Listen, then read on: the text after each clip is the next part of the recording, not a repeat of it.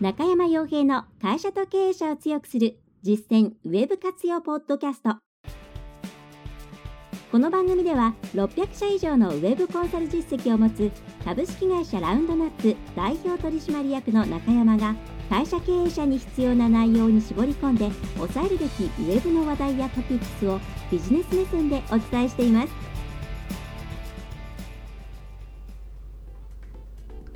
皆さんこんにちはランドナップコンサルティングの中山ですそれでは本日も会社と経営者を強くする実践ウェブ活用ポッドキャストを始めていきたいと思いますので、ぜひとも最後までお付き合いいただければと思います。えー、さて早速ですね、今回の話題ですが、えー、他社の生の声を国の調査から拾って自社との比較をしようということをお送りしたいと思います。まあ、これはですね、まあ、なかなかこう競合他社、まあ、競合他社とまでは言かなくても、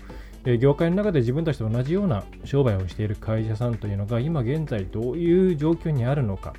こういう情報っていうのは、まあ、当然競合ですからなかなか入ってこないと思うんですね。そのデータとして大まかなものが入るということはあると思うんですけれどもじゃあ生の声として、えー、一体どういうことがあるのかなというのは悩ましいところではないでしょうか。で当然、ね、自分たちがどういうところに困っていて何が困ってないかというところを他者に簡単に話したいという企業さんっていうのは、まあ、まずないと思いますし、なかなか経営者同士で集まってそんな話なんていうのは、まあ、それそれこそ、えー、同窓会ですとか、そういった特別な関係がないと難しいですよね。えー、というところで、えー、ただですね、えまあ、やっぱり国のところをうまく、まあ、国関係の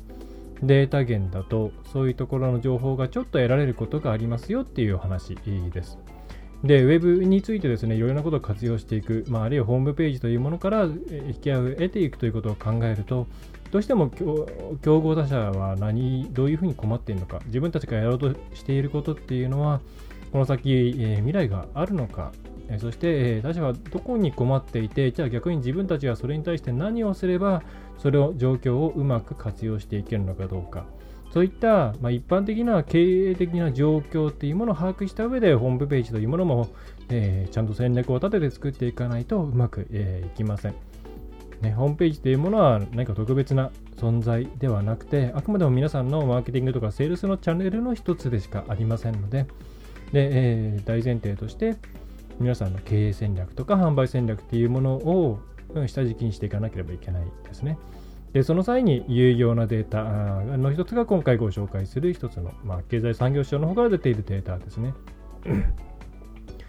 まあえー、と言ってもですね、えー、そういう、まあ、なんていうんですかね、まあ、正直にそういう、なんていうんですかね、えー、データがあるわけではなくて、えー、他の統計データとか発表数字の中に時々こういうのが紛れ込んでいるので、えー、ちゃんと見ておいた方がいいですよっていう内容です。で具体的にはですね、えー、ちょうどリリースがあったので、えー、公開すると、えー、これは、え先月の28日ですね、平成30年の3月28日に経済産業省の方から、え出されて、えホームページ上で公開されている、え第115回の、え中小企業の、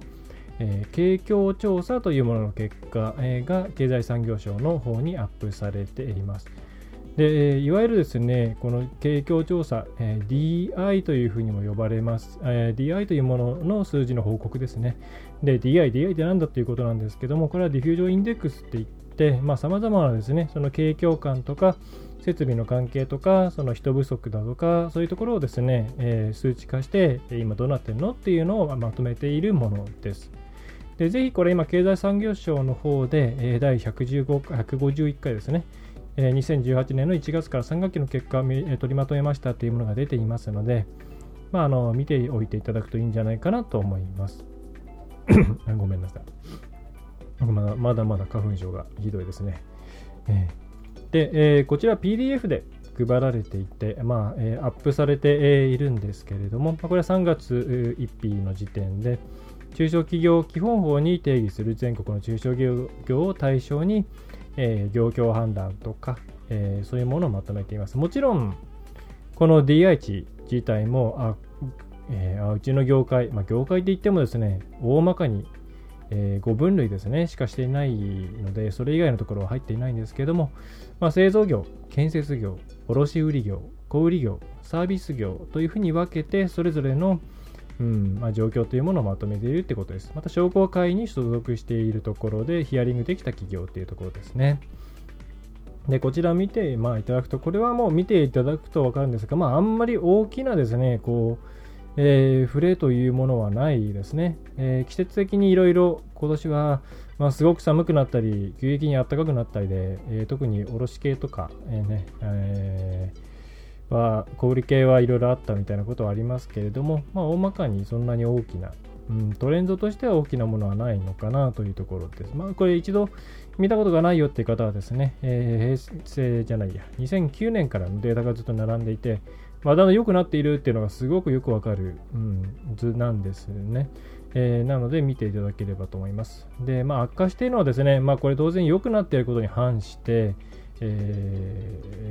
ー、やっぱり人材ですね。人材が取れない、従業員過不足、従業員数過不足、えー、ディフュージョンインデックス、DI というものが、まあ、どんどんどんどん落ちているというのが、えー、トピックスとしては一つ挙げられるかなと思います。まあ、特に製造業ですね。もともと製造業ですね、2013年ぐらいから相当悪いんですけれども、えー、今、えー、まあ、その流れが止まらず、他の業界に比べてもかなり低い状態、つまり製造業の人はなかなか人が取れないよという状況になっているっていうのが分かりますね。えー、それ以外だったら、まあ、製造業あ、ごめんなさい、製造業じゃないです、建設業ですね。建設業が相当ですね、まあ、今、まあ、景気がいいっていうことの裏返してはあると思いますけれども、人がいないという状態で、まあ、これがどういう揺り戻しが来るかなっていうのは、建設業の方々は相当、えー、いろいろ危機感を持っているのではないかなというふうに思います。で、えー、本題としてはその部分ではなく、えー、まあ、11ページですね、えー、リンクされている PDF の11ページのところに、調査対象企業のコメントっていう欄があります。これ前回の DI 値の時に同じようなものがあったかっていうのをちょっと記憶していないんですけれども、えー、いないんですけれども、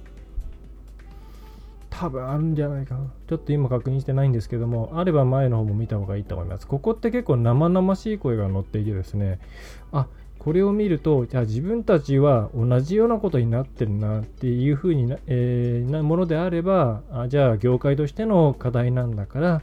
それを前提として自分たちはじゃあどうやって頭抜けていくかを考えなきゃいけないなとかこの部分はある程度仕方ないからそれ以外の部分にリソースを、えー、割いた方がいいなとかいうことがありますしあれ自分たちはここで困ってないけれども一般的にはここで困ってるんだみたいなことがあれば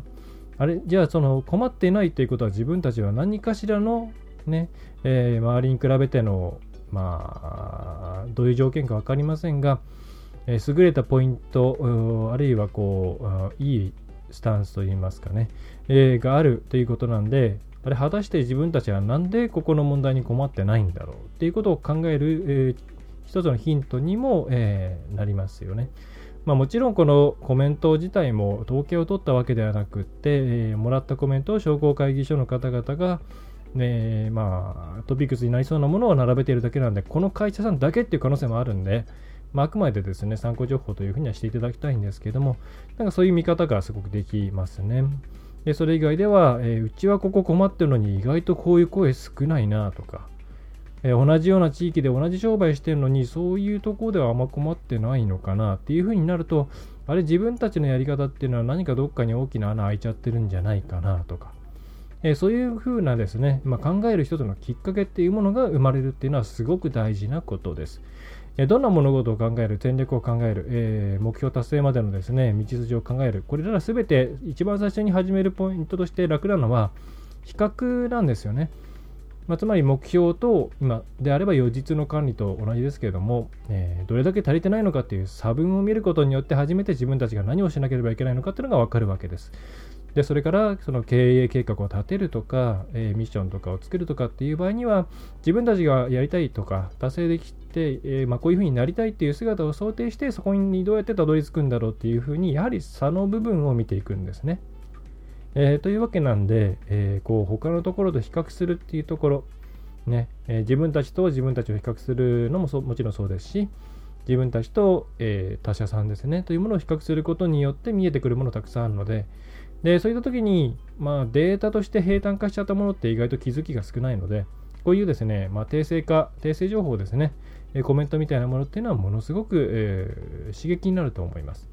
ぜひですね、この PDF の11ページ、調査対象企業のコメントっていうところを押さえてもらって、えー、皆さんとしてですね、まあ、シンプルに言えば 3C 分析を行って、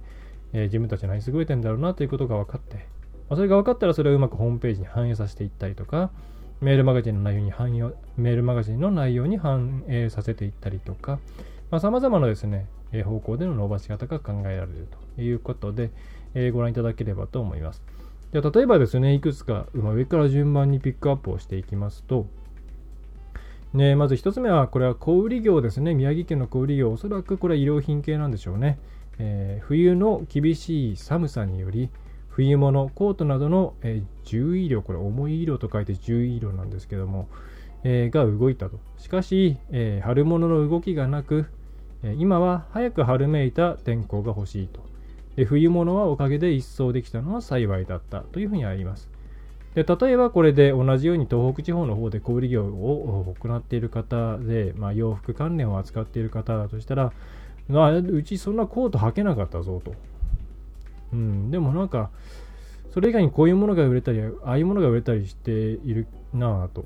いうふうに、あ、状況が違うねっていうことになると、どうもじゃあなんでここはうまくコートを売ることができたんだろう。まあ、どの会社さんっていうのはわかんないんですけども、えじゃあ他の会社さんでどうなんだろうって言ってちょっといろんなとこ調査しに行ったりとか近隣の店舗でコートの売り行きみたいなのをちょっと覆面調査してみたりとか、えー、してあれこういう売り方をしていったりこういう見せ方をしていくと今こうコートとかってうまくはけていくんだなじゃあ来年からそうしてみようみたいなものが見えてきたりしますよねでこれももちろん、えー、ネット上での EC とかの話でも同じだと思います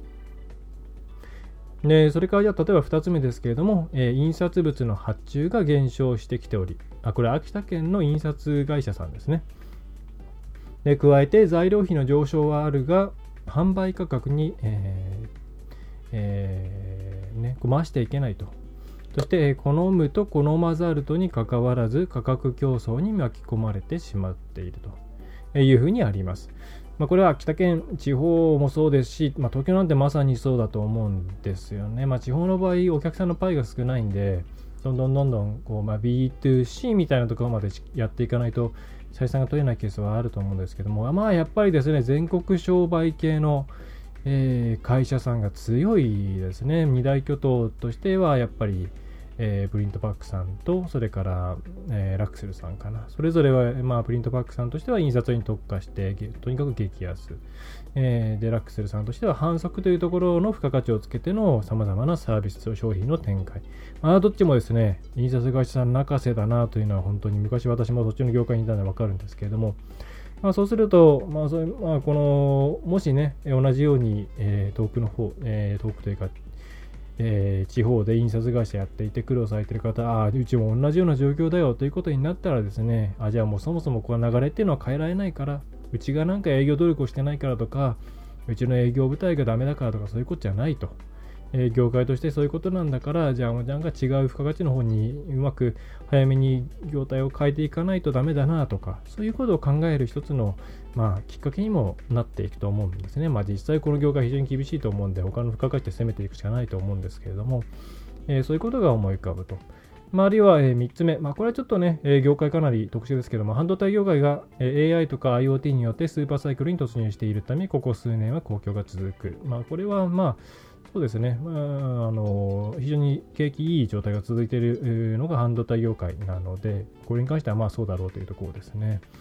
えー、それから、まあ、なので、伸びていく業界にうまくつながっていくためにはどうしたらいいかなという考え方も十分ありだと思います。えー、そして4つ目としては、え、従業員の確保が難しく、仕事を制限している状況となっている。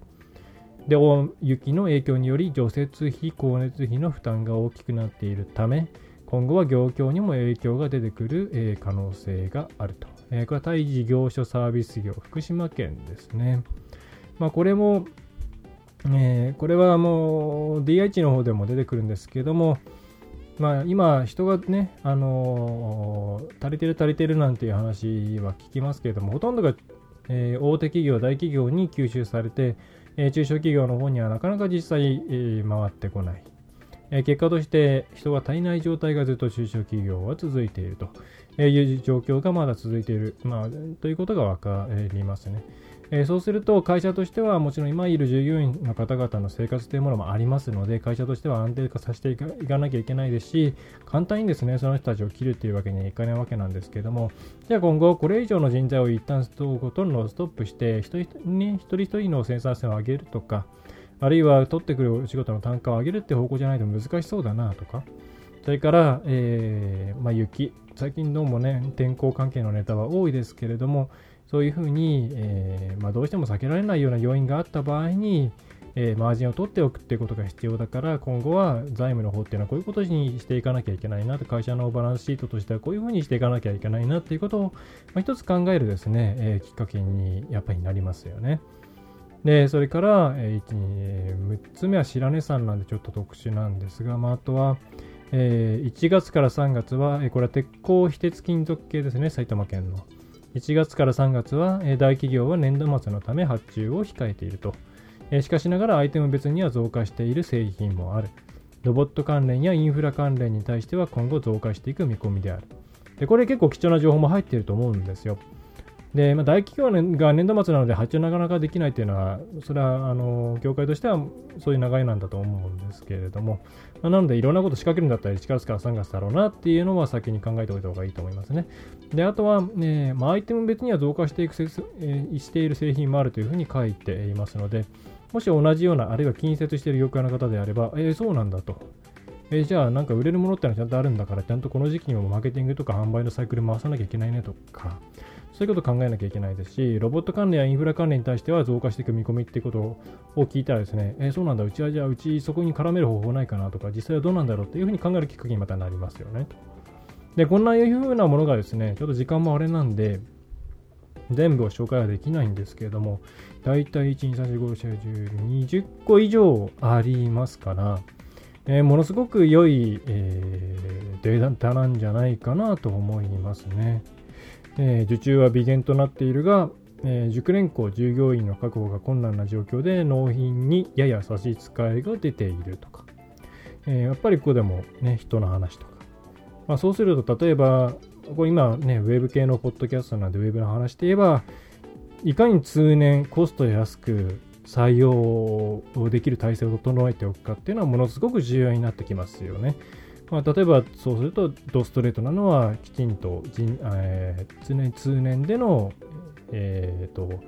採用ですね。採用のページっていうものを、えー、作っていく。そして内容っていうものもちゃんとブラッシュアップしていくことが必要で、まあ、採用コストをできるだけ抑えて人を取れるように。しかも自分たちの会社に合った人を取る。というところをやっていかなきゃいけないなとか、まあ、いろんなことが先回してできるわけですと。えー、ということもあるんで、ぜひですね、なんかこれ、これ以外でも多分、こういう調査系ってこういうコメントがあるもの、ね、ちらちらあったと思うんで、この DI のデータって正直あんまり興味湧かないと思うんですけども、この訂正データだけでもですね、ぜひ見てもらいたいなというふうに思います。えー、ぜひですね、今私がご紹介しているのは、これは経済産業省の、えーと、お知らせかな。今でしたら、えー、DI って出ているのかな。えー、ちょっとトップページからどういったらいいのかわかんないんで、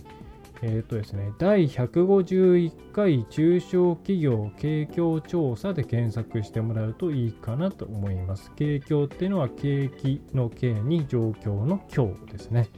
えこれで検索をしていただくと多分 Google さんが一番に出してくれてますね。はい。えー、と PDF もありますねと、えー。ぜひ見てもらったらいいんじゃないかなというふうに思います。まあ、これに限らずですね、えー、ウェブっていうのは基本的にちゃんとリアルの商売を下地にしていかないと、ウェブだけでこちょこちょこちょこちょですね、こう、えー、なんていうんですか、やっていてもこう大きく変わってはいかないんですね。そして販売促進というところを超えて、えー、ホームページの力を借りて、会社の中のえ文化を醸成したり、あるいは採用とか人事の分も含めて影響を出していくっていうことはできるんですけれども、それホームページを普通の作り方しているのではいくのではダメで、やっぱり会社として全員参加体制のような形でみんなで作り上げていくっていう方法を取らないといけないです。なので、えー、いろんなやり方あるんですけども、うちはそういうやり方が一番いいし、投資効果、投資対効果が高いと思ってますし、えーなんか皆さんもそういうやり方をぜひ取ってもらいたいなと思います。結構ですね、えー、反則のために作る、まあ、その営業上みたいなですね捉え方をしてしまうケースが多いんですけれども、実際、まあ、そのコーポレートサイトを別に作るかどうかとかいろんな、ね、バリエーションはありますけれども、ホームページっていう目に見える形で情報の塊を作るっていうことは、社内にも社外にも多大な影響を与えますし、これから入ってくる人っていうものにも大きな影響を与えます。えぜひですね、そういうところまで含めての長い目線でのホームページ運用っていうものを、え考えていただくといいのではないかなというふうに思います。であとはですね、えー、これはまあ反則の話にま限ってしまう部分はあるんですけれども、今回の経済産業省のデータを含めて、いろんなものを見ていただいてはいかがでしょうか。えー、というところで今回のポッドキャストは以上になります。えー、お知らせとしてはそうですね。えっ、と、コンサルサービスがあと2幕ぐらいまだありますのでお待ちしています。どっかのタイミングでですね、おそらく、えー、ちょっとサービスの入れ替えを行おうかなと思っているので、えー、こんな感じのことで悩んでいるんだよっていう方はですね、一旦お問い合わせいただくといいかなと思います。あとちょっとお問い合わせが、電話がだんだん対応できなくなっているので、今電話の窓口がパンパンになってしまっているんで、予約制の相談か、基本メールでのご相談に限らせていただいています。えー、なので、えー、大変恐縮ではございますが、ご協力いただければ幸いです。はいえー、それでは以上ですね。あと、えー、Amazon の方で販売しておりますけれども、えー、技術評論者さんから出ている、えー、勘違いをなくせばあなたのホームページはうまくいく、えーね、いろんなレビューも書いていただいて、えー、いるので、読んだ方はですね、えー、ありがとうございます。レビューなんか書いていただけると嬉しいです。え、それから、まだ読んでないよという方はですね、ぜひ、まあ、一冊、えー、Kindle でも買えますし、単行本でも2000円以下、え、ですので、Amazon の方で注文していただけると嬉しいです。えー、それではですね、え今回のポッドキャストは以上になります。最後までお聴きいただきましてありがとうございました。ラウンドラップコンサルティングは中山がお送りいたしました。今回の内容はいかがでしたでしょうか？ぜひご質問やご感想をラウンドナップコンサルティングのポッドキャスト質問フォームからお寄せください。お待ちしております。また、ホームページにてたくさんの情報を配信していますので、ぜひブログ、メールマガジン、郵送ニュースレターや各種資料 PDF もご覧ください。この世からウェブを活用できない会社をゼロにするを理念とする株式会社ラウンドナップがお送りいたしました。